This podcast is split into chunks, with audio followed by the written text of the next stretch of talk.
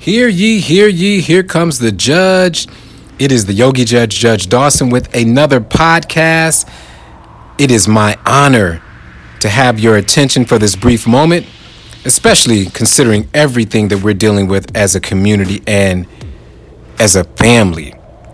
Because, ladies and gentlemen, we need to come together as a family. We have to protect each other, we have to care about each other, we have to look out for each other. And part of that is the social distancing. Hey, I know that's a new term. That's something that we don't like to hear, but it is a new reality for us. Look, I don't care if you think the coronavirus is a conspiracy or doesn't exist. The bottom line is that people are, are getting sick, and you don't want to spread that to your family and friends and people that you love. So, we're just going to go ahead and abide by that directive and continue to keep our social distancing. But for me, that's a little bit of a challenge because you may know I am a judge. Now, I'm a yogi and a judge. The yoga stuff, that was easy. I moved it online. But as a judge, I still have to come into court. I still have to be present for those who need access to justice. So I will be working pretty much every day, doing the best I can to not only bring that justice to people, but also stop in with you with the podcast Here Comes the Judge, as well as our dose of positivity email that you can subscribe to by going to www.judgedawson.com. Don't miss that great opportunity to get your dose of positivity sent directly to your email. All right, ladies and gentlemen, I just wanted to stop by to talk to you about seeking and finding joy in this time of turmoil disappointment, and dismay. We have to be more vigilant now than we've ever been about making sure that we keep joy in our lives. And it's going to start at home, right? I mean, we're at home. You're at home either by yourself or with your family, but there are some things that you can do even while at home that can help you tap into the joy that's necessary for you to continue to be a positive person. Now, don't get me wrong. I know things will not be hunky dory every single day. I mean, it, we're, we're human. So we're going to be upset. We're going to be disappointed. But there are ways that we can find joy even in the midst of all that we're going through.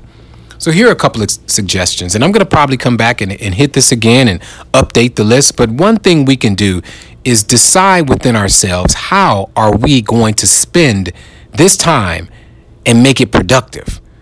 So with our limited situation, our limited circumstances, what can we do on the daily basis that will improve our lives from a physical standpoint, from a mental standpoint, and even from a spiritual standpoint? Is there something that you can do? Maybe it's beginning to write that book that you always said you were going to write. And even if you don't write the whole book, maybe just writing the first few paragraphs.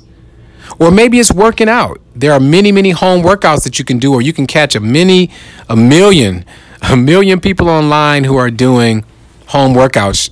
Heck, I even have some of my Power Yoga Flow workouts established through the Judge Dawson Yoga link. I mean, there are many ways that you can move your body on the daily basis so that you can continue to energize yourself.